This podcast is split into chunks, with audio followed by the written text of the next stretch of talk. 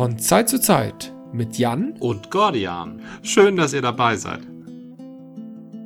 Du hast ja immer mal wieder für Meisels gesprochen. Ja. Beziehungsweise ja. für Me Meisels und Friends. Meisels und Friends, richtig. Das muss man schon spezifizieren, ja. Genau. Und ich dachte, ich hatte dir mal vor ach, drei, vier Jahren oder so probiert. Die machen ja ein ganz normales Pale Ale. Zumindest ist es das, was so in den Läden zu finden ist. Und ich dachte, ich gebe dem einfach nochmal eine Chance und probiere das einfach mal. Sehr lobenswert, ja. Meisels, das ist also, das ist nun kein, Meisels selbst ist ja kein gesichtsloser Multi, ähm, sondern tatsächlich ein familiengeführtes Unternehmen. Wie übrigens interessanterweise sehr viele der deutschen Bierbrauer. Äh, Deutschland ist ja eigentlich das Land der Craft-Bierbrauer, wenn wir amerikanische Maßstäbe ansetzen. Ja, richtig. Hier ist noch der größte, größte äh, gesichtslose Multi, ähm, fällt unter die amerikanische Kraftverordnung von 76 mit 6 Millionen Hektoliter Ausstoß im Jahr. War das so? Irgendwie so, ich hab's nicht im. Das ist alles noch Craft. Das ist ja schräg. Ja. Davon haben wir ganz viele. Also wahrscheinlich alle. Ich weiß nicht, ob da einer rüberkommt. Becks vielleicht. Aber. Ja, irgendwie so. Es kann aber auch sein, dass das so eine typische, gerne als ähm, Absonderlichkeit kolportierte Urban Legend ist. Und dass die Verordnung in Wirklichkeit, vielleicht stand das mal drinne oder vielleicht ist da ein Kommasetzungsfehler wie beim Spinat, den man ja auch einen oh ja. unglaublich hohen Eisenanteil. Der Eisenanteil. Richtig. Ich meine, genau. deswegen gibt's Popeye.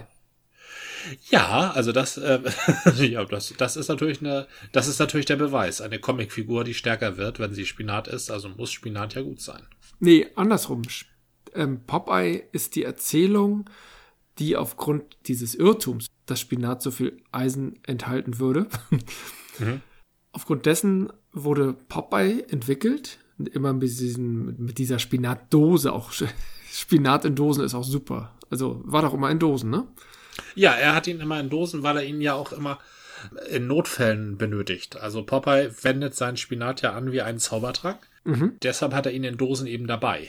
Comics wurden ja auch von sehr, sehr ähm, rabaukigen Anfängen, muss man mal sagen, ähm, haben sich zu einer extrem diffizilen, vielschichtigen äh, Kunstform entwickelt. Mhm. Mittlerweile. Ich glaube, in der Zeit von Popeye war das wirklich noch diese Panels in irgendwelchen Zeitungen, ne? Ja, da waren es die sogenannten Funny Papers. Mhm. Manchmal tatsächlich ganze Seiten. Okay. Auch gar nicht selten, dass, dass so ein Comic über eine Seite geht. Aber das, der Klassiker ist natürlich die Panels, also sechs Bilder nebeneinander und die Geschichte auf dem sechsten Bild auserzählt. Genau. Übrigens, ich bin sehr bisschen stolz, weil der einer der Urvater dieser Panel Comics war ein Deutscher mhm. namens Diax und der stammte aus Heide in Dithmarschen. Ja, ich dachte, mit Heide hast du nicht so viel zu tun. Richtig, aber, aber wenn ein Heiler eine tolle Leistung vollbracht hat, auf der anderen Seite des Ozeans, in New York hat er eben äh, Comics gezeichnet. Dann, dann sind wir alle also Heider. Von, von, von, da aus gesehen sind wir alle Dithmarscher. Dithmarscher, Dithmarscher, okay. Dieser Dirks hat die äh, Katzenjammer-Kids erfunden. Und die hießen auch Katzenjammer-Kids. Hat, haben sich danach die, diese Band benannt? Hat sich danach Danach hat sich die Bands Band Katzenjammer ja. benannt, das stimmt, ja, richtig. Und die Katzenjammer-Kids, die waren auch äh, Deutsche. Also die Kinder, also die Kinder, das war ein schwarz, schwarzhaariges und ein äh, blondes Kind. Ich glaube, es waren beides Jungs, das weiß ich ja. auch nicht so genau. Und die haben mit einem merkwürdigen deutschen Akzent gesprochen in diesen Comics. Wie ein Deutscher, der gerade Englisch gelernt hat. Also deutsche Satzstellung, englische Worte. Okay. Na, und da, da haben die Comics so ein bisschen ihre Komik herausgezogen und eine Figur, vor der sie immer wegrennen mussten, also sozusagen ihr, wenn man bei Popeye sagt Brutus oder bei Mickey Mouse Kater Carlo, mhm. also deren ewiger Antagonist, war auch eine Figur namens der Kapitän. Inklusive K am Anfang, mhm. der als Vorname und Kapitän mit Ä. das ist super. Ach, die lieben ja die Funny Umlauts, ja natürlich. Und richtig. Nicht zu vergessen, der Kapitän ist für mich heute ein alkoholfreies Bier von Landgang. Ach, wie schön. Ja, klar, natürlich. Weil der Kapitän steht ja am Steuer und muss deshalb nüchtern bleiben. Genau, genau. Wie war denn das bei dir als Kind? Ich weiß, mein, meine Eltern, insbesondere mein Vater, hat Comics so im Großen und Ganzen nicht so geschätzt, aber Asterix zum Beispiel. ich habe das nie, diese Trennung nie ganz nachvollziehen können, warum Asterix und äh, also beziehungsweise was Goscinny geschaffen hat. Alleine, das reichte nicht, denn Lucky Luke zum Beispiel war nicht so angesehen. Mhm. Aber die Kombination Goscinny so war völlig in Ordnung. Und Asterix fand er toll. Ja, Asterix ist, äh, was dein Vater war, ist ja arbeitet ja mit dem Auge und der Hand. Der ist ja eigentlich auch Künstler, also Gestalter, ne? Mhm. Grafisch, grafischer Gestalter ist er. Und grafisch, in der grafischen Gestaltung ist Asterix dem äh, Morris, dem Lucky Luke, deutlich überlegen. Okay. Also ein Asterix-Bild, war das ist die, die Kunst äh, des Asterix, ist äh, voll. Ein Asterix-Bild ist voller Dinge. Da liegt hier ein Steinchen rum und da ist ein Grashalm und da guckt ein Spatz aus dem Baum und da hat der Baum überhaupt ein Loch und da ist immer irgendwas los. Oder wenn du mehrere Figuren siehst, dann macht jede Figur macht irgendwas. Da mhm. steht keine Figur einfach nur rum. Eine Figur ja. pult an einem Fisch, eine kratzt sich am Kopf, die nächste schneuzt sich die Nase. Und das, das ist ähm, das, was die Asterix-Bilder ähm, ausmacht. Die sind voll, die sind durchkonzeptioniert. Heutzutage nicht mehr so, aber in, de, in den frühen Zeiten war das so. Das wäre ja Udersos Job gewesen. Ja. Das heißt, Uderso war wohl wirklich ein Pendelkünstler, wobei er leider kein guter Geschichtenerzähler war. Ja, nachher, als er alleine war, hat das nicht mehr so ganz geklappt, das stimmt. Mhm. Aber er konnte ein Bild ausfüllen und er hat ja. unglaublich tolle grafische Lösungen für Wasser zum Beispiel gehabt. Da hat er sich von der japanischen Kunst inspirieren lassen. Also wenn, mhm.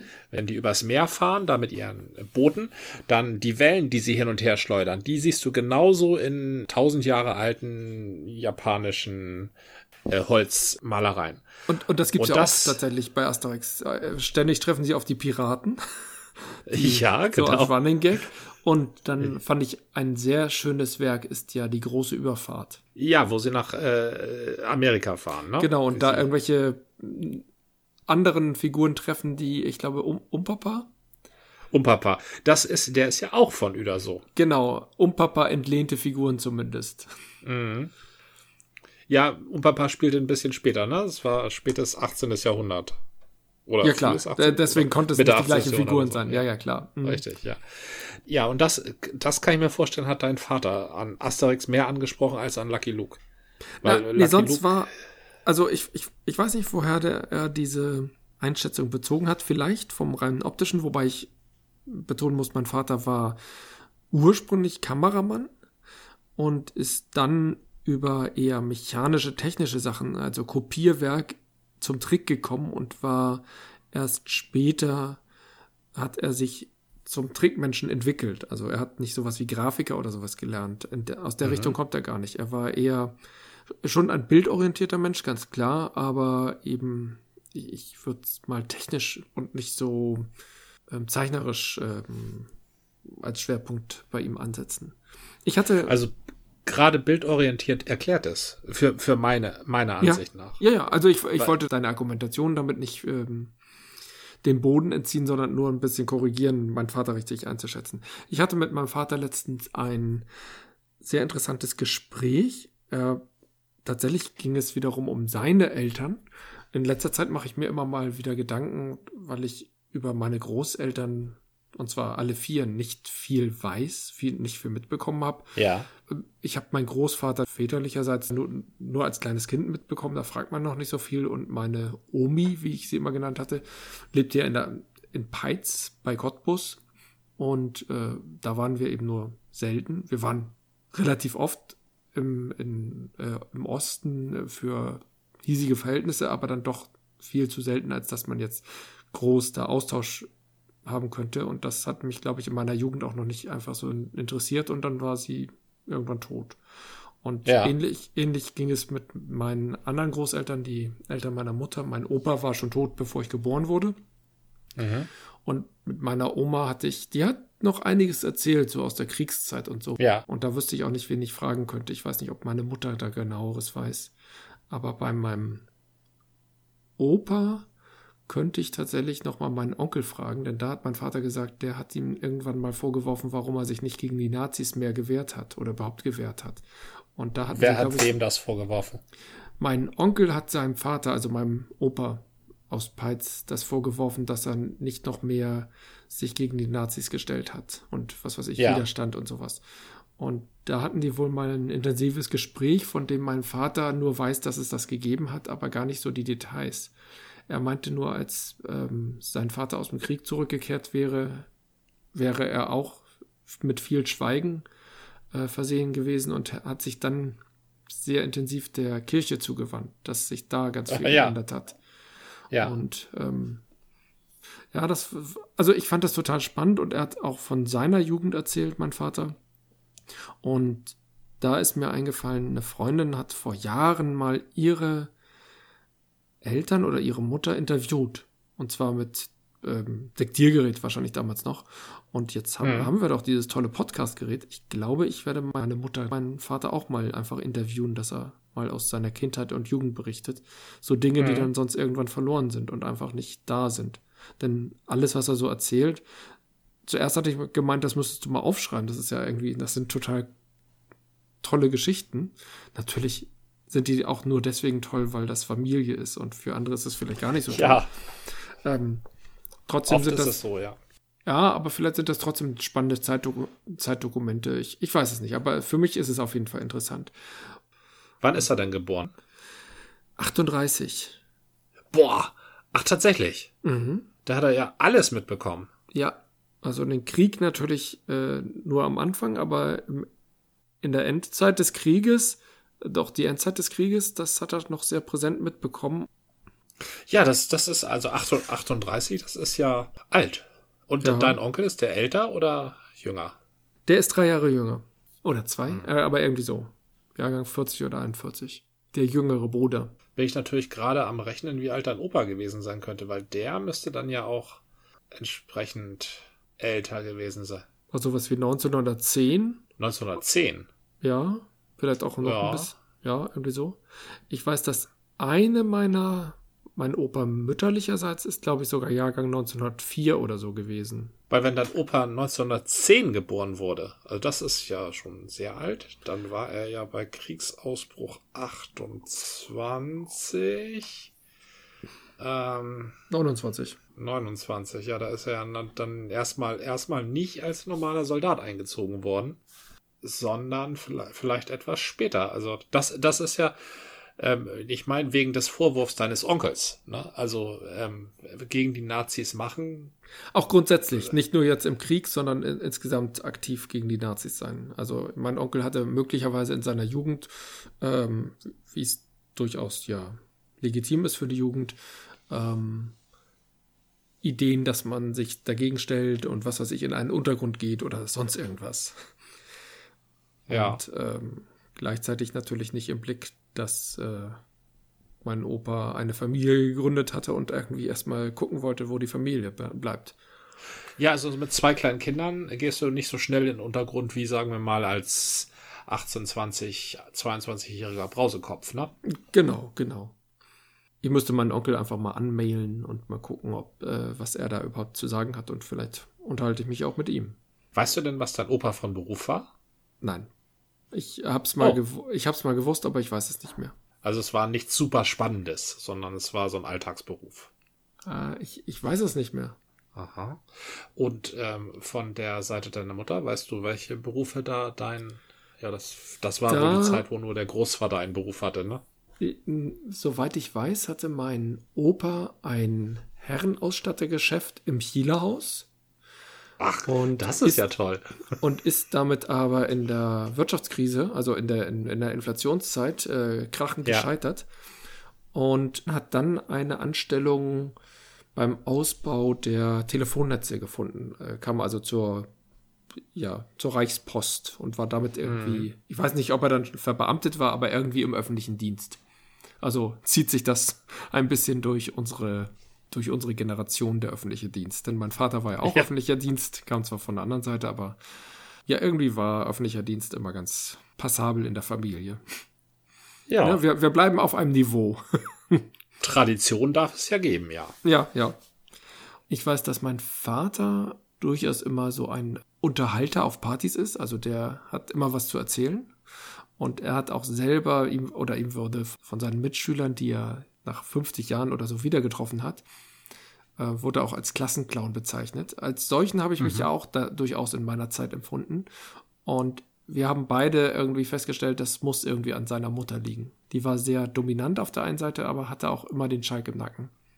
Also mhm. hat sich auch nicht von irgendwelchen Leuten unterkriegen lassen, sondern immer ihre Späßchen gemacht. Und die, ich, also teilweise, auch da habe ich jetzt überhaupt keine Beispiele. Da verweise ich auf ein künftiges Interview mit ihm.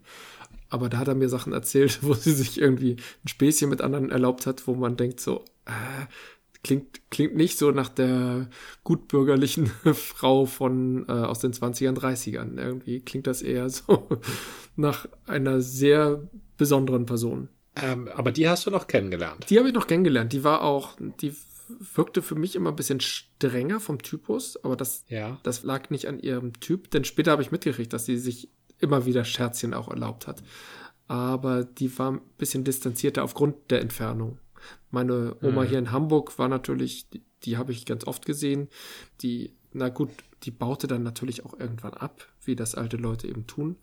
Und hat die Geschichten, die sie schon mehrfach erzählt hatte, dann immer wieder erzählt. Die war aber sehr klar, sehr kriegsgeprägt. Also die Geschichten, die sie erzählte, die waren irgendwie alle aus dem Kriegs, äh, um, aus dem zeitlichen Umfeld des Krieges und, und die Nachkriegszeit. Aber was deine beiden Opas im Krieg gemacht haben, weißt du nicht.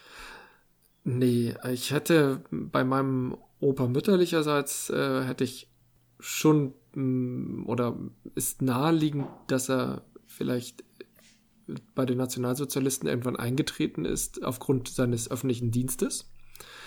Aber mhm. das weiß ich einfach nicht.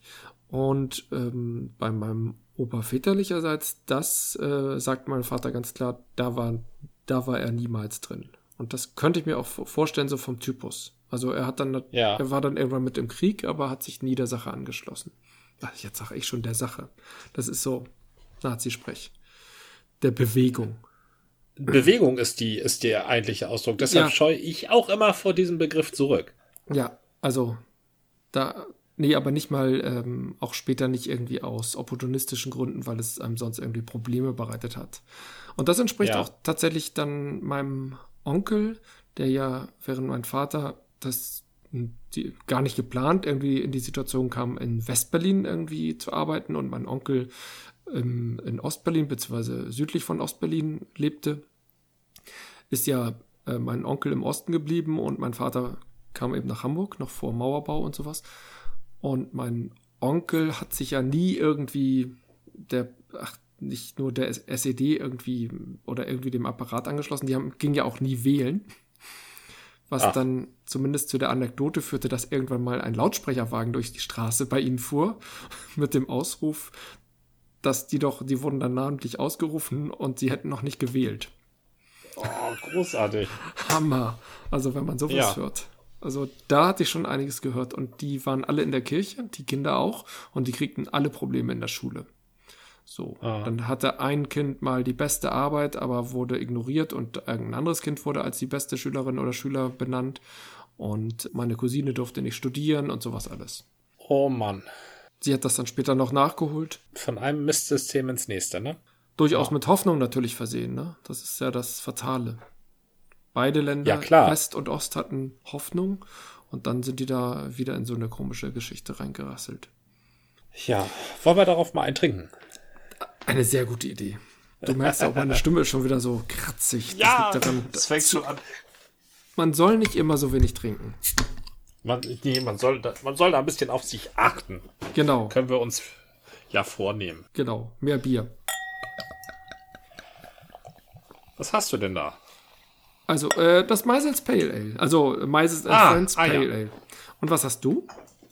Tja, ich habe hier Beates Rumfassbier Second Kiss im Norden gebraut, karibisch geküsst. Ah, ach, das hattest du mir auch mitgebracht. Mhm. Mensch, das hätte ich jetzt natürlich auch mal hervorholen können. Hm. Trinkt man das eigentlich auch gekühlt, weil es ein ja. Pilz ist? Ja, okay, das ist bei uns noch nicht gekühlt. Also ich bin mir gar nicht so sicher, ob es ein Pilz ist. Es hat 5,2 Volume. Es ist ein Produkt aus Flensburg, das mhm. in einem Rumfass gelagert wurde. Und die Besonderheit dieses Rumfasses ist, es ist fair über den Ozean gesegelt worden. Moment. Erstmal ist es überhaupt, dass es ein Finishing eines Bieres in einem Rumfass gibt, ist ja auch schon mal was Besonderes. Das hatten wir einmal mit diesem Eiler-Bier von mhm, Kervida. Richtig. Und ein Bier in einem Rumfass, das ist natürlich eine ganz spannende Kombination. Ist das Bier sonst ja. irgendwie, du sagst, es könnte Pilz sein, aber steht das ja nicht drauf auf der Flasche? Doch, hier steht, es ist ein Pilz, vollendetes Aroma. Ja. Es schmeckt nicht wie ein Pilsener, aber es hat auch einen sehr starken Rumeinschlag. ist denn da noch irgendwas anderes drin oder nur ganz normale Bitterhopfen? Nein, hier sind äh, hier ist Hopfen, Gerstenmalz und ähm, Wasser. Und die Besonderheit ist eben dieser sehr rummige Duft, der einem da schon entgegengeweht kommt. Und natürlich eine weitere Besonderheit, es gibt äh, nur eine limitierte Anzahl Flaschen. Ich glaube 300. Wenn du sagst, dieses Fass ist fair gesegelt worden. Also das wurde, das heißt, das Rumfass kommt irgendwie aus aus der Karibik und wurde dann per Segelboot, Segelschiff ja. nach Deutschland verfrachtet. Dieses Segelschiff, das fährt jedes Jahr oder mindestens, also äh, spätestens alle zwei Jahre einmal über den Atlantik. Es ist die Tres Hombres aus Rotterdam.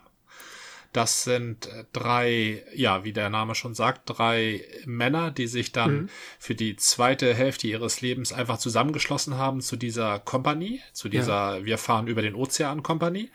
Und die bringen durchaus Sachen mit, ja. Aber soweit ich weiß, bringen sie nur ein Rumfass jedes Mal mit. Ja. Und zwar im Auftrag des Flensburger Rummuseums, was auch gleichzeitig das Flensburger Schifffahrtsmuseum ist. Mhm. Und die Kuratorin da, Beate Falkenberg heißt sie, die ähm, hat sich eben, äh, ja, die verkauft eben Rum in ihrem Rummuseum und der hat sich eines Tages überlegt, ich lass mir in der Karibik ein Fass kaufen. Also ja. und dieses Fass bringen sie dann eben rüber und äh, der Rum wird hier verkauft. Der ist auch nicht sehr kostengünstig, aber eben fair gesegelt. Mhm. Und dann hatte sie sich überlegt, daraus mache ich dann auch mal, darin setze ich dann Bier an in dem Fass. Das Fass habe ich ja.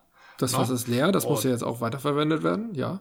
Richtig, der Rumgeschmack ist noch drinne und zufällig ist eben auch in Flensburg eine Exklusivbrauerei ansässig, die in sehr kleinen Auflagen äh, herstellt und verkauft Bier ja. und auch andere Sachen herstellt, also Spitzereien. Zum Beispiel den Sylter Hopfen, was eine sehr limitierte Bierauflage ist. Mhm. Und mit der, mit dieser Brauerei hat sie sich zusammengeschlossen und dieses Rumfassbier angesetzt. Moment, Sylter Hopfen, heißt das nur so, weil das ein aus Flensburg, Sylter Hopfen, was heißt das zu bedeuten? Es gibt eine Hopfenzüchtung auf Sylt. Die wächst Ach, da. Okay. Oder die wird da angebaut. Das ja, ist nicht ja. viel. Also in Sylt ist auch nicht viel Platz. Mhm. und ist auch nicht so das typische Hopfenanbaugebiet. Also. Und diesen Sylter Hopfen, der wird angebaut im Auftrag von einer Flensburger Kleinstbrauerei. Okay. Die, also, das ähm, ist die besagte Brauerei, von der du gerade gesprochen hast. Ja, ich glaube, die heißt Westindische Kompanie oder so. Flensburg Westindische Kompanie. Irg irgendwie so heißt die. Die stellen auch andere Sachen her. Die machen, die importieren auch Knabberkram und sonst was. Mhm. Aber stellen eben auch dieses Bier her. Sind aber bekannt und berühmt für den Sylter Hopfen. Okay, spannend. Weil das eben ein Bier ist, das sie herstellen, was also, sehr teuer ist. Gibt's nicht überall. Ja. Und ist aber auch preisgekrönt und. Wenn du mal wieder in Flensburg bist, dann, oder ich meine, man könnte das ja auch mal einfach bestellen. Das ist ja. Hast du das schon probiert? Ich habe von dieser Brauerei schon mal Bier getrunken, allerdings nicht das Sylter Hopfenbier. Das ist mir ehrlich gesagt zu teuer. Das kostet, glaube ich, irgendwie 20 Euro der Liter. Ähm, ich kenne aber das Bier der Brauerei, weil sie das für Flensburg halt in kleinen Auflagen auf Fässern produzieren. Zum Beispiel für die Kneipe am der historischen Werft in Flensburg. Das ist so eine total liebevoll aufgemachte Werft aus dem 15. Jahrhundert, wo noch in Handarbeit äh, Schiffe restauriert werden. Und während man da zuguckt, kann man in so einer kleinen Pinte sitzen und da haben sie ein sehr spezielles Bier. Daher kenne ich das. Ich glaube, Sylter Hopfen, das muss ich mal probieren. Das wäre der nördlichste Hopfen weltweit. Äh, man kommt nicht leicht ran. Okay. Aber es sind sehr, also es sind sehr aufwendig verzierte Flaschen. Ich glaube sogar mit Korken und ähm, Wachs, Wachssiegel, genau. Richtig. Ja. Ähm, ja, dann erstmal trinken wir mal unser ganz harmloses äh, Rumbier und bei mir eben das Pale Ale von Mises und Friends. Auf das, ja. was es wert ist. Achso, du hast doch gar nicht. Was es wert ist. Okay. Ja, es riecht rummig, es süßlich, also sehr angenehmer, schwerer Karibik-Rum ist der äh, Rum in dem Fass gewesen, ähm, in dem dieses Bier eingelagert ist und der, den schmeckt man auch durch. Von vorne bis hinten durch. Die, nicht mal von der Farbe her gemahnt das noch an Pilz. Die Farbe ist, Ja, Rotbier würde ich sagen. Ja. Hat die Farbe vom Fass auch angenommen, ne? Hat die Farbe vom Fass angenommen, ja. Ja. Passt das denn zusammen, dieser Rumgeschmack mit dem Bier? Wie soll ich sagen? Also, es ist schon ungewöhnlich. Okay. Aber es ergänzt sich. Also ergänzt sich auf sehr angenehme Weise. Also so ähnlich wie wir das damals auch beim Whiskybier hatten, kann das gut zusammengehen. Das klingt ja gut. Man merkt schon, es ist nicht äh, durchdesignt. Also es, man hat wirklich tatsächlich Bier in einen Rumfass geworfen und ein bisschen drin stehen lassen und nicht drei, vier Versuche gehabt. Mhm. also das ist erster erster Versuch. Also man könnte vielleicht, also der Rum könnte ein bisschen äh, weniger eindringlich sein. Dann hätte ja. man ein bisschen mehr vom Bier. Das Bier ist reiner Träger des Rum. Also, wie gesagt, ich habe auch schon zwei Flaschen davon getrunken und ähm, nicht erkannt, dass es sich um Pilz handelt. Ich hätte das für so eine Art boah, ähm, Lager, für so ein schweres Lager gehalten. Mhm. Auch allein von der Farbe, die wirklich sehr, sehr dunkel ist. Erstaunlich, was für viel Farbe diese Fasslagerung ausmacht. Aber auch weil das, das, Pilzige gar nicht mehr durchkommt. Dieses frische Pilzige hat das überhaupt nicht mehr. Es hat was, was Schläfriges, ähm, was Mattes, aber sehr, sehr vollmundig. Durch den Rumgeschmack, ja. Ja. Verstehe. Also es ist mehr ein äh, Bierrum als ein Rumbier, würde ich sagen. aber es hat nur 5,2 Prozent, was für ein Rum sehr zurückhaltend wäre. Ja, stimmt. Es ist rein der Geschmack, der da obwohl ich weiß ja gar nicht, ob sie die Prozent, ob sie die Prozentangabe, wenn sie es rausgeholt haben, ob sie die nochmal verifizieren. Ich glaube nicht, dass im Fass so viel Alkohol schlummert in, in den Fassporen. Denn Alkohol verdunstet oder dunstet am ehesten durch das Fass durch, durch, die, ähm, durch das Holz. Da bleibt nicht viel Alkohol hängen. Da bleiben die Stoffe eher hängen, die eben die Farbe ausmachen und den Geschmack ausmachen. Du hast völlig, völlig recht. Alles, was ölig ist, bleibt da hängen. Also das, mhm. was Farbe macht und was Geschmack macht. Und der Alkohol ist ja das Flüchtige, ne? Da hast genau. du völlig recht, ja. Aber wenn man so einen Schluck voll, also wenn man so einen Mund voll Rumgeschmack hat, dann hat man immer den Eindruck, man hätte, nehme Alkohol zu sich. Wir assoziieren Rum einfach mit Alkohol. Ja, richtig. Das ist, das ist das, was das Gehirn vermittelt. Mhm. Ne? Was, da braucht es gar keine Bestätigung zu. Ich habe durchaus bewusst mein Bier nur halb gekühlt. Ich habe das ja vorhin gekauft und gesagt, oh, stelle ich es nochmal kurz in den Kühlschrank, aber nur, dass es so ein, eine gewisse Kühle hat, um den Geschmack noch ein bisschen deutlicher mitzukriegen. Je kälter ein Bier ist, desto weniger kann man ja den Geschmack so richtig durchdringen. Und ich hatte, glaube ich, damals schon das Gefühl, das ist nicht so eine ganz runde Sache. Also es ist, äh, mhm. ich finde das nicht schlecht. Kann man so trinken ist wie so manche Pale Ales, glaube ich, auch ein guter Einstieg in das Craftige. Aber irgendwie fehlt mir da. Vielleicht bin ich auch raus aus dieser Pale Ale Geschichte. Obwohl ein Pale Ale von Care wieder kann ich gut trinken. Also, das macht mir mehr Spaß. Mhm. Steht denn da? Zitrusnoten, verstehe schon. Ich merke da keine Zitrusnoten. Komplex und super süffig. Süffig ist es, ja. Also, das kann man so wegtrinken, aber es ist uninteressant. Irgendwie reizt mich das nicht. Ja, das tut mir leid. Ich habe eine gute, gute Meinung von der Firma. Ich kann nichts zu ihren Produkten sagen. Obwohl, ähm, die laufen einem häufiger über den Weg, als man denkt. Das sollte man nicht äh, glauben, wie häufig äh, Meisels irgendwo ist, auf irgendwelchen Zapfhähnen. Das habe ich dir, glaube ich, schon mal dargestellt. Meisels and Friends, genau. Dass die nämlich auf Auftrag im Stimmt, Auftrag im ähm, ja. ähm, Signature-Biere für, äh, für Kneipen oder größere Restaurants herstellen, ja. Also, das ist ein ordentliches Bier. Das klingt jetzt so, als wäre ich hier total verzweifelt, aber ich hatte so ein bisschen mehr Kick, glaube ich, aus dem Hopfen noch erwartet. So ein bisschen mehr so ein mhm. Kitzeln, irgendwie so eine, also das Zitrusartige, das nehme ich hier nicht so wahr. Vielleicht bin ich auch schon verdorben. Du bist einfach nicht mehr so zu beeindrucken. Du hast schon zu viel gesehen. Zu viel gesehen. Oh je. Nein, aber ich, ich kann das heute ohne weiteres trinken. Du brauchst mich nicht bedauern, keine Sorge. Du hast definitiv das interessantere Bier, aber auch, ähm, auch nicht perfekt. Übrigens, dieses Schiff Tresom oder diese Reederei, nee, das Schiff heißt, glaube ich, auch so, sagtest du, ne? Ja, Tres, Tresombres. Tresombres, okay. Das habe ich schon gehört. Und zwar, und das würde ja auch passen, gibt es Schokolade, die, oder Kakao, der fair nicht nur und Bio und fair und alles. Und der wird auch mit dem Segelschiff aus der Karibik, naheliegenderweise, nach mhm. Amsterdam gefahren. Das kommt mir alles so bekannt vor. Und von mhm. dort mhm. aus wird diese Schokolade dann nämlich per Lastenfahrrad ähm, nach Deutschland auch rein. Also das ist, das ist ein völlig CO2-neutrales Produkt. Nach allem, ja. was ich verstanden habe. Per Lastenfahrrad nach Deutschland transportiert und dort dann, ich weiß nicht wo, ob, ob das jetzt bis nach Berlin oder Hamburg kommt, keine Ahnung. Aber zumindest so im ganzen Westen äh, sei das wohl gut zu haben. Also an bestimmten Verkaufsstellen. Und das hatte mich sehr beeindruckt. Das, das ist natürlich eher so ein Experiment, ne? Das ist, äh, damit kannst du jetzt noch nicht die Welt retten, aber du kannst zeigen, das geht auch so. Und wir könnten Schifffahrt auch durchaus mit Segelschiffen vielleicht äh, oder mehr, mehr Segelschiffe einsetzen. Das tut auch nicht weh, gerade für Produkte, die nicht schlecht werden können. Ist doch egal, ob das 30 oder 40 Tage unterwegs ist oder wie lange lang auch immer. Keine, ich habe da überhaupt keine Vorstellung.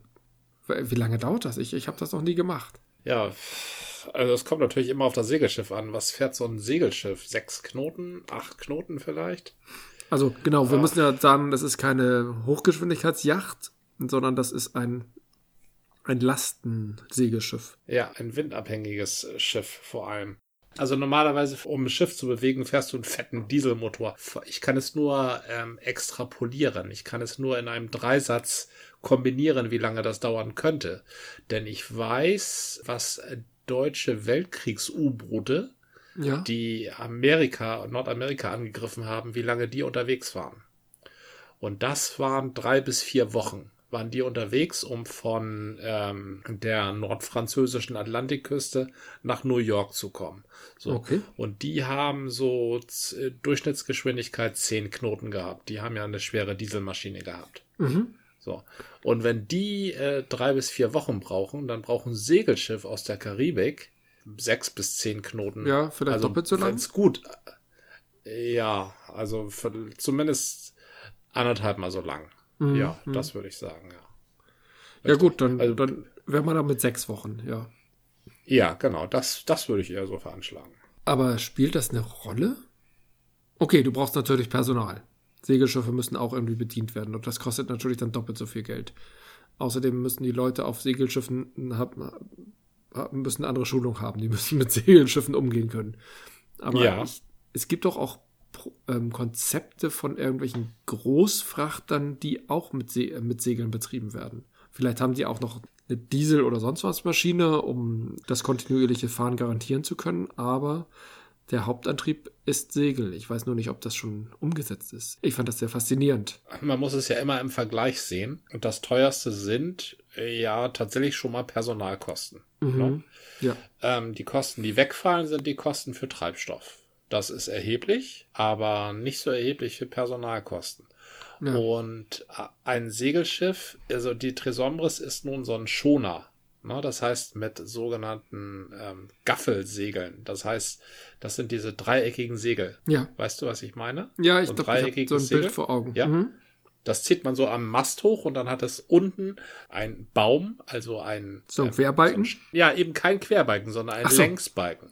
Also äh, Bäume sind in Längsrichtung des Schiffes ja. und Rahen, die sind, stehen so quer zum Schiff. Das ist der Unterschied. Okay. Ein Mast ja. steckt im Deck und mhm. äh, geht aufwärts. So. Und daran hängt ein Baum. Ja. Und zwar in ähm, Lenk, also in Richtung des Schiffes. ein Baum in Ausrichtung des Schiffs, Schiffs, der Fahrtrichtung. Richtig, genau, der Schiffsachse. Ja. Da, da verläuft ein Baum. So. Und an, an dem Ding hängt ein Segel. Und dadurch hat das Segel so eine Dreiecksform. Mhm. So. Kann auch nach vorne zeigen, dann ist es bloß nicht an einem Baum fest, sondern mit der vorderen Spitze irgendwo weiter vorne festgebunden. Okay. Und solche Segel, die handelst du relativ einfach, indem du sie, wenn du sie einholen möchtest, am Mast auf und ab kurbelst. Mhm. Wie eine Fahne, wie eine Fahne am Fahnenmast auf und ab wandert, wandert dieses Segel am Mast rauf und runter. Das ähm, transportiert allerdings für seine, für seine Fläche nicht so viel, entwickelt es nicht so viel Power wie ein Segel, das du quer zum Wind aufspannst. Denn diese dreieckigen Segel sind immer irgendwie so ein bisschen längs zum Wind. Na, der der ja, Wind klar. weht immer, weht nie genau mit voller Kraft auf die volle Segelfläche, sondern immer mehr so, so das ist immer mehr so angeschrägt. Ja, ja. Während du, wenn du ein Segel, was auf einer Ra hängt, also einem, einem Baum, der eben zur Fahrtrichtung quer steht, ah, okay. da hast du die volle Last des Windes mhm. auf der Segelfläche. Und das sind diese klassischen Schiffe, die wir auch, die Segelschiffe, eine Gorch Fock zum Beispiel, die hat primär Quersegel. Ja, und das nennt man, der Fachausdruck ist Ra getakelt. Okay. Also Takelage ist das Segel plus alle Leinen. Mhm. Das ist die Takelage. Und wenn die an Ra hinrenkt, dann ist es halt Ra getakelt und dann hat das Schiff einfach mehr Power. Ne? Bei ja, demselben Wind mehr Power. Mhm. Und deshalb sind das die Transportschiffe. Und die gibt's heutzutage nicht mehr. Die letzten Schiffe, die hat die Hamburger Reederei Leis aufgelegt. Ja. Das waren die sogenannten Flying P-Liner. Die Hamburger Reederei Leis, an die erinnert die schöne Leishalle, die ja lange Musikhalle hieß, mhm. mitten in Hamburg. Und innerhalb der letzten zehn Jahre wurde die, glaube ich, erst wieder in Leishalle umbenannt, weil die gestiftet wurde von der Witwe des Reders. Ja, ich, ich glaube, es ist jetzt schon 15 Jahre her, aber es ist tatsächlich noch nicht so lange her. Als ich als Kind in die Musikhalle ging zu Peter und der Wolf oder ähnlichen ja. Dingen, wie man so Kindern versucht, klassische Musik beizubringen, die Moldau, auch sehr schön.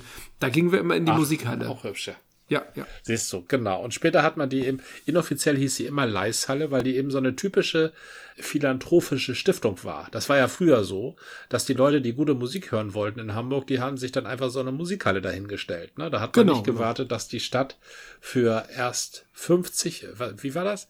Erst 50 Millionen und dann letztendlich 500 Millionen auf Steuerzahlerkosten. So 600, 700 Millionen, aber irgendwie so, ja genau. Ja, richtig. Also einmal verzehnfacht auf Steuerzahlerkosten so eine Elfi dahinstellen. Nein, da haben die Leute aus Uhlenhorst und vom Leinfahrt sich die Musikhalle noch selber bezahlt, was ich trotz Kaiserzeit und so für eine bisschen ehrlichere Art des Umgangs halte. Also persönlich. Hm, bin ich mir nicht sicher. Ich glaube, solche Gebäude sind öffentlich und wenn wir das ist dieser Ansatz des gerade im amerikanischen beliebten Stiftungssystems. Stiftungen sind mhm. schön und gut, aber du bist immer davon abhängig, was der Stifter will. Ne? Der Stifter mhm. entscheidet, was, was jetzt wichtig und schön für die Gesellschaft ist. Und wenn der sagt, wir brauchen hier eine dritte Musikhalle und Bildung ist unwichtig, dann wird da eine Musikhalle gebaut und keine Uni. Mhm. Also eine Uni wurde in Hamburg auch gebaut und ich glaube im Ursprung auch gestiftet oder mit Stiftungsgelder zunächst und dann mit viel Hickhack irgendwann zur offiziellen Uni erklärt. Aber ich habe nicht grundsätzlich dagegen, was das reiche Menschen ähm, stiften und damit Gutes schaffen oder Gutes bewirken. Aber ich habe was dagegen, dass sich ein Staat oder eine Regierung darauf ausruht und sagt, oh, das machen wir alles per Stiftung. Das klappt dann schon irgendwie. Das kriegen wir schon irgendwie hin. Denn dann begibt man sich immer in Abhängigkeiten und kann nicht mehr selber steuern. Völlig richtig, ja. Du hattest gerade Uhlenhorst erwähnt und da fällt mir eine Sache ein, die mich immer wieder wundert. Ich bin ja als kleines Kind, habe ich ja in Uhlenhorst gelebt und ich sag Uhlen, in Uhlenhorst. Ja. Und es gibt ja in Hamburg immer so ein Dünkel, das fing schon in den 90ern an, als ich im Teletext oder, oder Videotext heißt es bei uns ja, von Hamburg 1 einen Leserbrief entdeckt habe, in dem sich der Leser oder der Videotextnutzer oder wie auch immer, vielleicht ging es auch um die Sendung, das weiß ich nicht, darüber beklagte, dass die Leute nicht Sonnabend geschrieben haben, sondern Samstag. Ja. Ja, Sonnabend kenne ich, aber Samstag kenne ich auch. Und außerdem, ohne Samstag gibt es keinen Sams. Und dann ist, macht das Ganze wieder keinen Spaß. Und seit einiger Zeit, ich habe ja die Zeit im Abo und insbesondere hat die Zeit ja jetzt seit einigen Jahren auch einen Hamburg-Teil, der aber nur einmal im Monat erscheint und noch so ein E-Mail-Newsletter. Da schreiben sie immer auf der Uhlenhorst. Und dann dachte ich, ja, ja auf der Uhlenhorst, ja, kann sein. Ich habe früher immer in Uhlenhorst gesagt. Ja. Wer kam dann auf diese bescheuerte Idee, auf der Uhlenhaus zu sagen? Sag ich auch auf dem Hammerbrook, am Fischbeck und äh, ich weiß nicht was. Also ich, ich benenne doch die Stadtteile nicht jeweils nach ihren Umständen mit einem anderen Artikel. Ich kenne das nur von also. auf der Uhlenhorst und in, in der Hafen City. Auch das ist, das ja, ist natürlich so ein Kunstbegriff. Aber ansonsten sagst du in Billbrook, in Hammerbrook und in Bergedorf und in Fischbeck und das ist immer nur in. Das ist ein Stadtteil. Das ist Ist das Schnöseligkeit der Uhlenhorster oder der Leute, die sich dafür halten? Wahrscheinlich alles zugezogen. Ne? mit der Bruch stammt vom hat, hat eine Wortverwandtschaft mit dem Wort Bruch und mhm. das bedeutet, da ist ein eine Delle in der Landschaft. Das ist so. ein Bruch. Üblicherweise fließt da ein Flüsschen drin rum. Mhm. Relativ ähnlich ist es mit dem Beek. Da ist es bloß nicht vielleicht ein Flüsschen, sondern garantiert ein Flüsschen. Genau. Und denn Beek hat Verwandtschaft mit dem Wort Bach. Ne? Genau. Ich dachte, Brok ist auch immer so ein Marsch-Sumpfland ursprünglich. Das musste erstmal entwässert werden. Und genau das ist es, was mit der Uhlenhorst passiert ist. Ich denke eben, dass die Uhlenhorst, also damals, als sie noch nicht besiedelt war, also da gab es auf der Uhlenhorst gab's lange Zeit nicht viel, sondern nur Sümpfe bis mhm. weit ins 17. Jahrhundert hinein. Ich glaube erst im 18. Nein, Jahrhundert. Erst im 19. Erst im 19. Jahrhundert sogar wurde, fing die langsam an, da aktiv zu werden. In der Zeit des Hamburger Brandes, nein, schon vorher, gab es Bestrebungen, die Ohlenhorst zu besiedeln. Aber nochmal, warum sagt man heute auf der Ohlenhorst? Ja, früher war das vielleicht die Ohlenhorst. Alles schön und gut. Da habe ich auch noch auf gesagt, ich bin auf dem Brok und ich bin am Beek.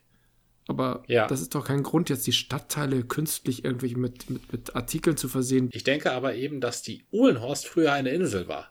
Und zwar, wie du selbst sagst, bis ins 19. Jahrhundert, das wusste ich nicht. Ich hätte die Entwässerung da, ich glaube, Abendrot hieß der Investor, der das da entwässert hat.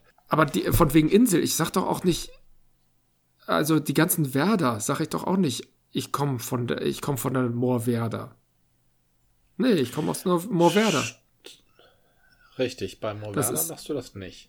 Also das Denkst ist, du, dass ist, die Uhlenhorster da so eine Schnöseligkeit haben? Und zwar erst die letzten 20, 30 Jahre.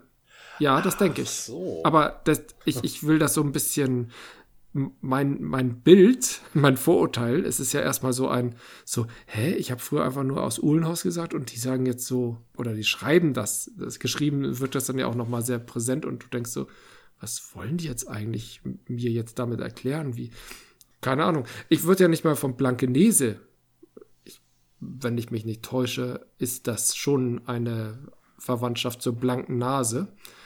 Ja. Und würde ich ja auch nicht sagen, ich komme von der blanken Nese. Ich komme aus Blankenese. Du hast, du hast, ja, die Blankenese ist ja aber auch eher so ein bisschen konkav gestaltet, während die Uhlenhorst, wenn man, ja, wenn, wenn, man mal ganz genau ist, ist die Uhlenhorst konvex gestaltet. Das wird jetzt vielen, die nicht aus Hamburg kommen, vielleicht nicht so viel sagen, aber die Mir Uhlenhorst auch nicht. Was ja wird? An der Alster. Richtig. Nee, die Uhlenhorst ist eine Delle. Ja. Blankenese ja. hat eine Delle und die Uhlenhorst macht eine Delle in die Alster rein. Wenn man nicht mal die Draufsicht sich vergegenwärtigt, dann ist bei der Uhlenhorst im Norden ist der lange Zug. Das ist so ein ganz verdickter Fluss. Der geht nachher in die sogenannte Osterbeek über, aber äh, da an der Nordspitze der Uhlenhorst ist sehr, der lange Zug ja sehr dick, also fast ein See. Mhm. Und in der Süd, im Süden der Uhlenhorst, da ist der sogenannte Feenteich. Das ist wiederum eine größere Verdickung eines Kanalendes. Im Süden der Uhlenhorst ist mit dem Feenteich eine weitere Flussverdickung. Und das macht die gesamte Uhlenhorst zu so einer Art Halbinsel. So. Ich, ich sag, und Moment, Halbinsel Moment, ist ja wir, auch schon mal gar nicht mehr weit weg von, ne, ist ja gar nicht mehr weit weg von der Insel.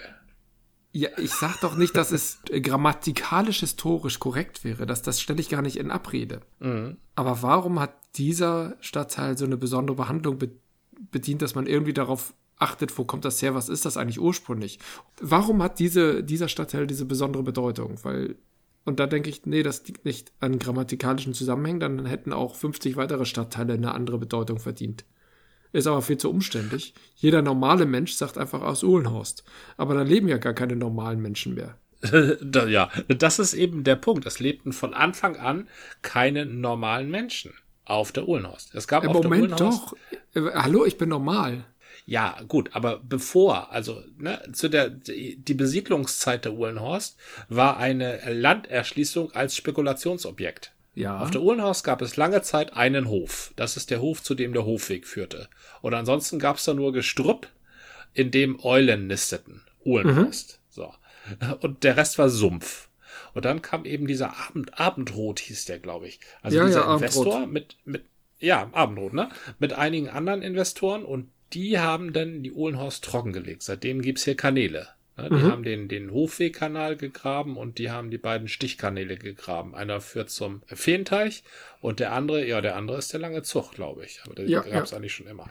Und dadurch wurde die Uhlenhorst entwässert. Und ich glaube, da haben die gesagt, hier kommt zu uns auf die Uhlenhorst, äh, kauft euch hier Land. Und dann haben sie das beworben. Ne? Ja, aber jetzt. Als was ganz Besonderes. Jetzt bewegen wir uns ja im 19., vielleicht sogar im 18. Jahrhundert. Ja. Aber die Durchsetzung Hamburgs war doch in den 50ern, 60ern, 70ern ganz anders. Eppendorf war damit zum Beispiel ein tiefroter Stadtteil. Heute ist es so ein Schnösel-Stadtteil. Winterhude war auch sehr durchsetzt. Das war außerdem so Stadtrandgebiet. Wer wollte da schon hin? Okay, da war dann plötzlich ein Stadtpark, den haben sie ja ganz schick gemacht. Aber es gab, zumindest in meiner Wahrnehmung, ich weiß ja gar nicht, ob das stimmt, waren die Stadtteile nie so, abgesehen mal von Harvestehude, da müssen wir mal, ähm, die sind schon immer, glaube ich, irgendwie ein bisschen abgehoben gewesen. Also, weil sie auch große Grundstücke mit einzelnen Häusern versehen haben. Aber mhm. die anderen Stadtteile, die heute alle so ein bisschen abgehoben daherkommen oder zumindest so betrachtet werden, waren früher ganz durchmischte Viertel. Arbeiter und reiche Leute lebten da gleichermaßen. Und auch in Uhlenhorst. Wir, wir waren jetzt nicht arm, aber wir waren auch nicht reich. Aber natürlich gab es auch reiche Uhlenhorster, schon immer. Ganz klar. Und das sind natürlich die Ursprünge dieser Investoren, die hatten dann schöne Grundstücke an der Alster und sowas. Wir wohnten ja mehr so weiter hinten, so Richtung Hofweg und noch dahinter eher so äh, Winterhuder Weg. So, und da hatten wir, hatten wir eine kleine Wohnung in einem Mietshaus und äh, noch mit Nachtspeicherheizung. Ich glaube, das war damals aber völlig in Ordnung. Aber das war nicht irgendwie toll, aber auch nicht schlecht. Wir waren ganz gewöhnliche Leute in Uhlenhaus. Und da lebten auch noch andere ganz gewöhnliche, aber auch ein paar reichere gewöhnliche Leute. Und heute habe ich den Eindruck, zumindest in der Außendarstellung, sind da nur noch so Leute, die sagen, ja, also ich komme von der Uhlenhorst. Und das sind doch nicht die, die da schon immer waren. Das, das sind so, ja, zugezogene. Sagt dir der Name Hofwegpalais etwas? Nö. Der Hofweg, ich kenne das Hofwegpalais ganz gut. Da wohnt nämlich ein Kumpel von mir. Mhm. Aber das, die Besonderheit des Hofwegpalais ist, das ist ein, ein großes Hochhaus, ein dreigliedriges äh, Hochhaus, ähm, das so um 1910 gebaut wurde, glaube ich, und 1906 bis 1910. Und das wurde gebaut, weil Kaiser Friedrich äh, Wilhelm der ähm, Zweite, nee, Kaiser Wilhelm der Zweite, hatte vor, Hamburg zu besuchen. So. Ja. Und ähm, die, die Hamburger wollten so ein bisschen angeben und die nicht einfach im Hotel Atlantik unterbringen, sondern die haben speziell nur für diesen Besuch haben sie ein Haus gebaut. Okay. Na, nur, ja. ja, und zwar, und zwar mitten in Uhlenhorst, im, mhm. im Hofweg. Ja. Das sogenannte Hofwegpalais. Und davor haben sie ähm, aus sozialen Erwägungen einen äh, frei zugänglichen Brunnen für alle hingestellt. Na, damit bei der nächsten Cholera man sich hier Wasser holen konnte. So, und das war schon immer seit der Konzeption von Großbürgertum, großbürgerliche Gegend. Schon immer. Da haben ja. noch nie einfache Leute gewohnt. In diesem ganzen, in diesen ganzen, in all diesen Häusern da. Allerdings ähm, die Gegend, von der du erzählst, oder auch die Gegend bei der Zimmerstraße zum Beispiel, da lebt schon, ich will jetzt gar nicht sagen einfache Leute, aber Arbeiter, denn mhm. da waren viele, viele Handwerksbetriebe. Oder genau. auch so kleinere Manufakturen und, und sowas. Die stehen da auch heute noch. Das ist auch so alles denkmalgeschützt da, die ganze Ecke weil da diese Hinterhof, diese typischen Hinterhofbetriebe sind. Ja, wo ja, man genau. dann irgendwas hergestellt hat, irgendwelche Dreh, Dreharbeiten gemacht hat oder sonst was. Und die Leute, die da gearbeitet haben, die haben da in der Umgebung gearbeitet, ja. äh, gewohnt. Und zwar eben nicht nur in Barmbek, sondern auch eben viel in Uhlenhorst. Und das war auch schon in den 20er Jahren des 19. Jahrhunderts so. Ich glaube, diese stärkere Durchsetzung führte oder hängt genau damit zusammen, dass das Großbürgertum ja auch einigermaßen erreichbar Handwerker brauchte. Und das hat sich im Laufe der letzten 40 Jahre, glaube ich, gelöst, weil die armen Leute ja irgendwie in die Hochhaussiedlung gedrängt werden konnten. Und äh, wenn die irgendwo hin müssen, dann können die ja ihr Auto nehmen oder eben auch ein gutes ähm, System der öffentlichen Verkehrsmittel nutzen. Und dadurch hat man die Trennung von Arm und Reich eigentlich durch die erhöhte Mobilität sehr stark gefördert. Das ist eine schöne These. Wir haben hier ein ganz schönes Hamburger Nerd-Thema, ne? Das versteht doch kein Mensch, der nicht sehr intensiv mit Hamburg verwoben ist. Ja, also die, die Ham Hamburger Städtebaugeschichte ist auch eine relativ einzigartige im gesamten Bundesgebiet. Okay. Mit diesen, mit diesen toll, tollen sozialen Bauten, die hier überall stehen, die sogenannten Siedlungsbaus, äh, gerade hier in, in Barmbek, äh, Uhlenhorst, Winterhude, das, mhm. äh, ganz zu schweigen von der tollen, tollen, tollen Jahresstadt, ja. das hast du so eigentlich nirgendwo. Ne? Also die, diese ähm, Durchmischung, die, an, die, die Durchmischung ist ja geplant gewesen. Genau. Es wurden hier mitten, mitten in bebaute, besiedelte Gegenden wurden hier riesen Gebäudekomplexe hingestellt, die Städte in sich waren, also wo mhm. gleich der Friseur und der Tante Emma Laden und der Herr Doktor mitgebaut wurde. Das äh, ja, wurde alles ja. mitgebaut. Und dann hast du so kleine autonome Städte in der Stadt gehabt, die sich allerdings normale Leute leisten konnten. Mit genau. kleinem Gehalt. Ja, ne? ja. Das sind, das ist dieses Hamburger Sozial, dieser ha Hamburger soziale Gedanke, der die ganzen 20er Jahre geprägt hat. Eben in, in Gestalt des berühmten Hamburger Baumeisters Fritz Schumacher. Mhm. Der dann auch noch an, an jedem dieser Gebäude so spezielle Kunstwerke hat hinbauen lassen, damit Leute auch noch so ein bisschen was fürs Herz hatten. Und ganz groß äh, gebrannte Ziegel, glasierte Ziegelkunst. Ja von einem Herrn Kuhöl. Das ist ein ganz berühmter Ziegelglas-Brennkünstler äh, gewesen in den 20er, 30er Jahren. Ja. Und der hat hier in Hamburg diese Siedlungsbaue verziert und überall so kleine äh, Brandkunstwerke hinterlassen, zum Beispiel an den Hamburger Brücken. Okay. Wenn du da auf das Geländer guckst. Stimmt. Ähm, da sind immer mal wieder solche spezial glänzenden Steine. Richtig. Und das ist, das ist so diese Ziegelkunst, die der Schuhmacher gerne mit eingebaut hat in seine Bauwerke. Also immer auch immer ein bisschen was fürs Herz, ja. Ich glaube, das fehlt. Also als die Hochhaussiedlungen tatsächlich immer sehr abseits irgendwo hochgezogen wurden, das war ja nicht mehr integrierend, sondern absondernd. Da wurden eigene Städte gebaut. Wenn du dir jetzt zum Beispiel Steilshoop anguckst, das ist so ein Komplex für sich. Oder auch in Neuwiedental gibt es das auch. Da sind immer so einzelne Ringe, das sind so Blöcke, da können die Leute unter sich was machen. Da gibt es dann auch Läden und, und äh, die Infrastruktur für sich. Aber die waren schön weit ab vom normalen städtischen Leben. Also normal im Sinne von, äh, von dem, was es bisher gab. Da wurden riesige, äh, so von der Idee her klingt das eigentlich sehr ähnlich wie das, was Schumacher gemacht hat, aber viel weiter draußen.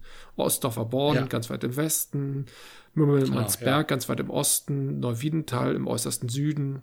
Da konnte man dann die Leute irgendwie mhm. scharenweise abschieben, um es mal so auszudrücken, und hat denen das auch verkauft als, also ich glaube, von der Ausstattung waren die damals völlig in Ordnung, aber schön ist das ja alles nicht. Mhm. Und es ist vor allen Dingen nicht durchmischt. Nee, genau, es ist sehr stark separiert. Richtig, man ist da jetzt allerdings wieder von weg. Die aktuellen großen Projekte, die hier in Hamburg laufen, eins der größten ist zum Beispiel direkt am Stadtpark. Da hat man Stimmt. so äh, große Backsteinkomplexe hingebaut, allerdings mhm. auch immer gleich konzipiert mit Garten, mit erstklassiger ÖPNV-Anbindung, mit eigenen Läden, die zu den Komplexen gehören und mit einer gesunden Durchmischung an Sozialwohnungen, normalen Mietwohnungen und Eigentumswohnungen, die auch schon mal eine ganze Etage einnehmen können. Aber so stellt man halt sicher, dass da verschiedene Leute mit verschiedener Interessenlage und verschiedenem Lebensrhythmus in einem Gebäudekomplex wohnen. Mhm. Na?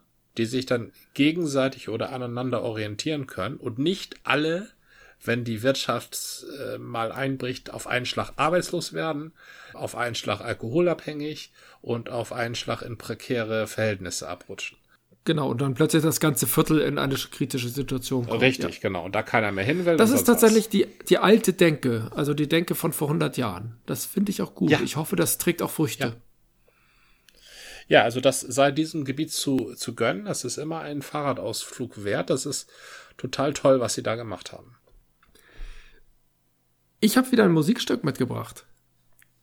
Ach nee. Wenn du noch die Hau Muße raus. dafür hast. Ich bin gespannt. Ja. Ich, ja, natürlich habe ich die Muße. Ich weiß noch nicht, ob ich. Ich hoffe ja, dass ich was dazu sagen kann. Ah, Aber wenn wir sind wieder in, ja sowieso raus. Genau, wir sind wieder in den 80ern. Und ja. äh, die Band, äh, du kennst Jimmy Somerville und du kennst die Band Bronze Beat. Ja, Bronze Beat, richtig. Benannt genau. nach einem von denen, glaube ich. Der okay. ist auch vor kurzem erst gestorben. Oh. Ja. Also Jimmy Somerville war aber der, zumindest der Sänger, der, mit einer der unglaublichen Sänger mit Stimme. Schönen Falsett, ja, mit einer ja. unglaublichen Falsettstimme, ja. Und die hatten so zwei Stücke, die mir spontan in den Sinn kommen, aber das, äh, was, woran ich jetzt denke, ist das Stück Small Town Boy, heißt das, glaube ich. Small Town bisschen, Boy, ja. Ja. Und ja. das, äh, mich erinnert das natürlich zu, gleich an Uptown Girl und Downtown Boy, aber Small Town Boy ist ja irgendwie so eine, ja, ich weiß nicht, ob das damit spielt oder einfach überhaupt nichts damit zu tun hat. Das ist so, Small Town Boy ist ja auch das Einzige, was ich davon verstanden habe. Teilweise aber auch, weil die hohe Stimme dann fast wie eine Opernstimme unverständlich ist, schon wenn ich es versuchen würde. Mhm. Aber ich habe gar keine Ahnung, worum es in diesem Stück geht. Also ich glaube, es, es beginnt mit Leave in the morning is everything you're holding a letter. Ja. The wind on the platform. Also es, es beginnt damit, dass jemand an, es beginnt damit, dass jemand an einer, äh, eine Plattform ist in diesem, in diesem Zusammenhang eine Bahnstation, ein Bahnsteig, weil er nämlich den Ort, an dem er ähm, wohnt, äh, verlässt. So. Dazu muss man sagen, es war die Thatchers Zeit, in der dieser Song spielt. Das mhm. war eine sozial und auch menschlich sehr kalte Zeit. Denn oh, da sind wir ja schon wieder bei den Gebäuden und äh, wie heißt das immer so schön? Gentrifizierung. Gentrifizierung, genau. Bei Gentrifizierung sind wir aber in den frühen 80ern in diesem Smalltown, wo der Smalltown Boy abhaut, denn das, das tut er. Das mhm. ist ein junger Mann, der äh, es in, in, seiner Heimatstadt nicht mehr aushält und jetzt äh, weggeht. Ja. ja. Weil er nämlich, und jetzt kommt die große Offenbarung, schwul ist. So.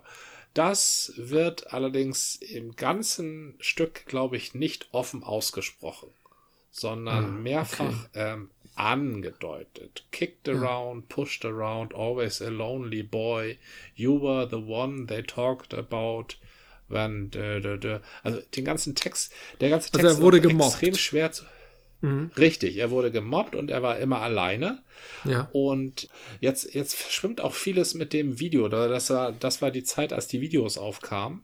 Ja, stimmt. Und ähm, ich erinnere mich daran, dass der im Schwimmbad ist dass er im Schwimmbad ist und da im Schwimmbad äh, staunt er einen anderen Jungen an oder die Kamera äh, beschäftigt sich viel mit diesem anderen Jungen, während er so am Schwimmbadrand sitzt und einfach nur traurig guckt. Mhm. Na, und Jimmy Somerville war ja auch so ein bisschen kleinerer Typ und äh, nicht sehr energisch und der konnte schon ziemlich gut traurig gucken und traurig geklungen hat er sowieso. Das stimmt. Ja, also die Thatcher-Zeit war eine harte, kalte Zeit und, und von dieser Zeit spricht dieser Song. Ähm, das berühmteste Zitat von Miss Thatcher war ja, There is no thing as society. Es gibt keine Sache, die Gesellschaft heißt. Mhm. Kennst du dieses Zitat? Ich kann es nicht, nein. Der, dieses Zitat fasst den Thatcherismus eigentlich ziemlich perfekt zusammen. Also man hat sie gefragt, was, was ist denn mit gesellschaftlichen Strömungen oder was ist, wenn die Gesellschaft dies will und die Politik was anderes macht? Und da hat Frau Thatcher gesagt, es gibt keine Gesellschaft. Was sie damit sagen wollte ist, es gibt nicht sowas wie, wir müssen auf den gesellschaftlichen Zusammenhalt achten. Mhm. Weil das gibt es sowieso nicht. Es gibt keine Gesellschaft, die irgendwas will. Es gibt nur ähm, und der Neoliberalist würde sagen, es gibt nur Interessenverbände. Ja, ne? ja. Aber Miss Thatcher war halt Thatcheristin und sie hat gesagt, es gibt nur Familien. Ne? Okay, also der einzige ja. Zusammenhalt, das einzige gemeinsame Interesse, das jemand haben kann, ist, wenn er in eine, wenn er zu einer Familie gehört. So. Mhm.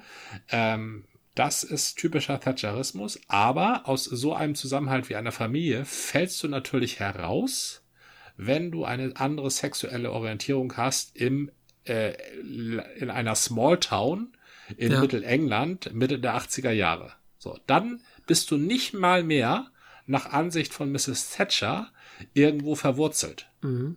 Dann bist du verloren. Richtig, dann bist du verloren. Und das ist eben diesem Small Town Boy passiert. Der hat dann eben sein ähm, klassischerweise wahrscheinlich eine Dancing Bag, also so eine Sporttasche über den Rücken geworfen und ist, ja, wohin? Er kann nirgendwo anders hin, außer nach, als nach London. Ja, London als der, der Fluchtpunkt. Richtig, das ist das immer noch, also das, was dem Land der unbegrenzten Möglichkeiten am nächsten kommt.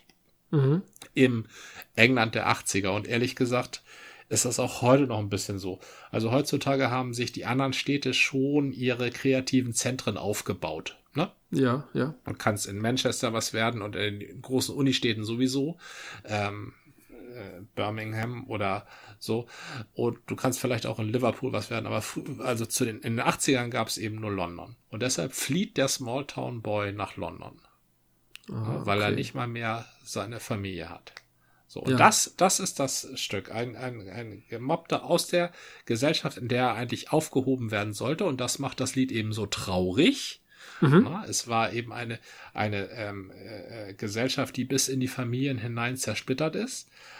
Ja, und der wird quasi rausgeworfen. Ja. Und das wäre nicht so tragisch, wenn er sowieso in London aufgewachsen wäre. Ne, dann wäre er ja auch kein Smalltown Boy, dann wäre er ja ein Big Town Boy. Und da in so einer Großstadt erfindet man sich ja schon neu, wenn man von einem Viertel, sagen wir mal von der Uhlenhorst, in ein anderes Viertel wechselt. Winterhude. ja, sagen wir mal Winterhude. Dann ist man plötzlich ist jemand völlig anderes und kann auf das, wo man herkommt, schon mit Erstaunen blicken. Ja, was ist das denn für ein Selbstverständnis? Schlechter für unseren Smalltown Boy, der ja weg musste ne? um der ja. zu sein, der er war. Das ist ja eine extrem, extreme Tragik. Genau, er hat ja immer noch die Option London. Und das war ja wirklich eine Option. Richtig, das ist, das ist da die Option, aber es ist eben äh, doch eine Art Vertreibung. Also es ist die besondere Tragik. Du hast eine Veranlagung äh, und entweder bist du der du bist oder ähm, du verleugnest, wer du bist und kannst da mhm. bleiben. So, das ist ja. eine äh, blöde Zwickmühle und deshalb äh, besteht der meiste Teil des Textes auch aus den Worten Runaway, ähm, Turnaway und mhm. Cry Boy Cry. Ja. Also das ist das, was, das ist glaube ich mehr, das ist eigentlich der, der, der Haupttext. Also die letztendlich die Verzweiflung in, in Aktion. Ja, richtig, genau. Das ist eine, das ist sozusagen Mundschrei als äh, Lied. Das ist ja sehr schön ausgedrückt, ja. Und warum er weggeht, das wird eben nicht ordentlich ausgesprochen. Warum wird es nicht ordentlich ausgesprochen? Weil er es selbst ja weiß und das Lied selbst ein innerer Monolog ist. Und jeder, der weiß, versteht es auch. Richtig. Und am besten wissen das die Leute, denen das auch geschehen ist. Mhm. Und das ist eben die Community, die er anspricht mit diesem Lied. Und Bronzegebiet stand immer zu 100 Prozent zu dieser Community ja. die eigentlich zu der Zeit höchstens vielleicht noch Erasure, aber andere, die zu dieser Community hätten stehen können, Stichwort Wham zum Beispiel, taten ja. es halt nicht. Na, aber Bronzegebiet ganz konkret und der Erfolg gab ihnen recht, denn Haltung, Haltung kann auch Teil der Kunst sein, die du schaffst. Na, das muss nicht immer, äh, Kunst muss nicht immer keine Haltung haben. Und ich glaube, das ist das, was äh, Bronzegebiet also äh, so ein bisschen mitgegeben hat aus den 80ern. Man sagt ja immer, die 80er, ja, das war ja oberflächlich, Nylonhemden und sowas. Nein. auch, auch. Nein. Aber die auch, 80er ja, waren auch vielfältig, ja. Ja, und in den 80ern war eben auch im normalen Pop sehr, sehr viel Haltung. Und ich glaube mehr als heutzutage. Wobei ja, äh, heutzutage. Über ja den heutigen Pop müssen wir, müssen wir nicht reden. Ja, also diese ganzen Pop-Prinzessinnen, diese austauschbaren, übergeschminkten, aufgespritzten Plastikfrauen, die haben auch, behaupten ja auch alle eine Haltung zu haben, ne? Also Ariana Grande und Cardi B und all diese, die behaupten, und das, da, da sage ich mir immer, ja, das kann sein, ich will es dir ja auch gar nicht absprechen, aber erfunden hast du es nicht. erfunden hat es eher Bronski Beat, äh, Erasure, Kazoo, ne? Das waren auch Bands mit Haltung, ja.